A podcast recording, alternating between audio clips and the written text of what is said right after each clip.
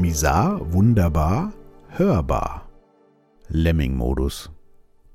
Nach einigen Gesprächen in den letzten Wochen ist es mir mal wieder ein Bedürfnis, über unsere Steuerzentrale zu sprechen, das Gehirn. Theoretisch hat jeder von uns ein mehr oder weniger gleich großes Organ dieser Marke zur Verfügung. Das Nutzerverhalten ist allerdings höchst unterschiedlich. Klingt provokativ, meine ich auch so.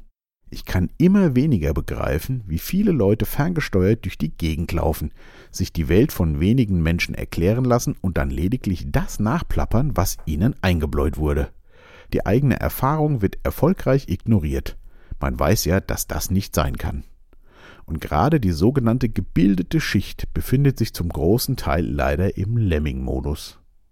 Ich würde niemals von mir behaupten, dass ich die Weisheit mit Löffeln gefressen habe und mich eher im unteren Drittel der Bildungsschicht ansiedeln.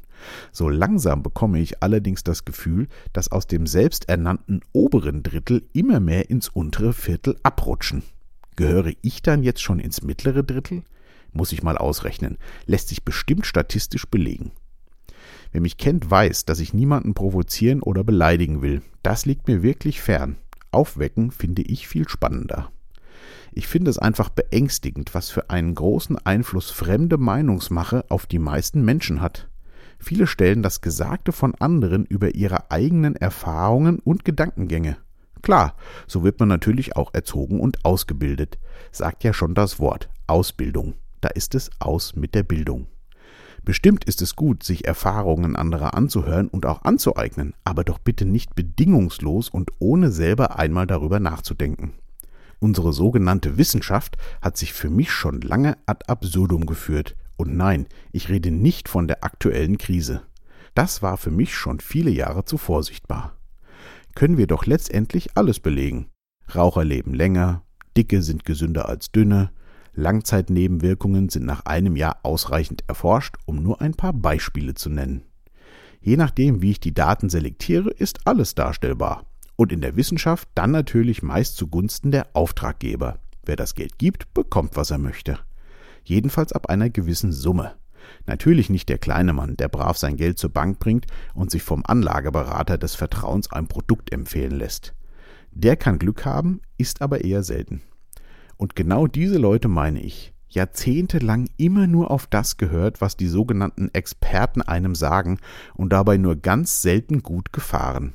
Im Nachhinein werden die Skandale natürlich immer aufgedeckt. Und man regt sich dann als Gebildeter ordnungsgemäß darüber auf. Das ist doch unglaublich, was die sich erlaubt haben. Die haben ganz andere Versprechen gemacht und nichts davon gehalten. Und so weiter.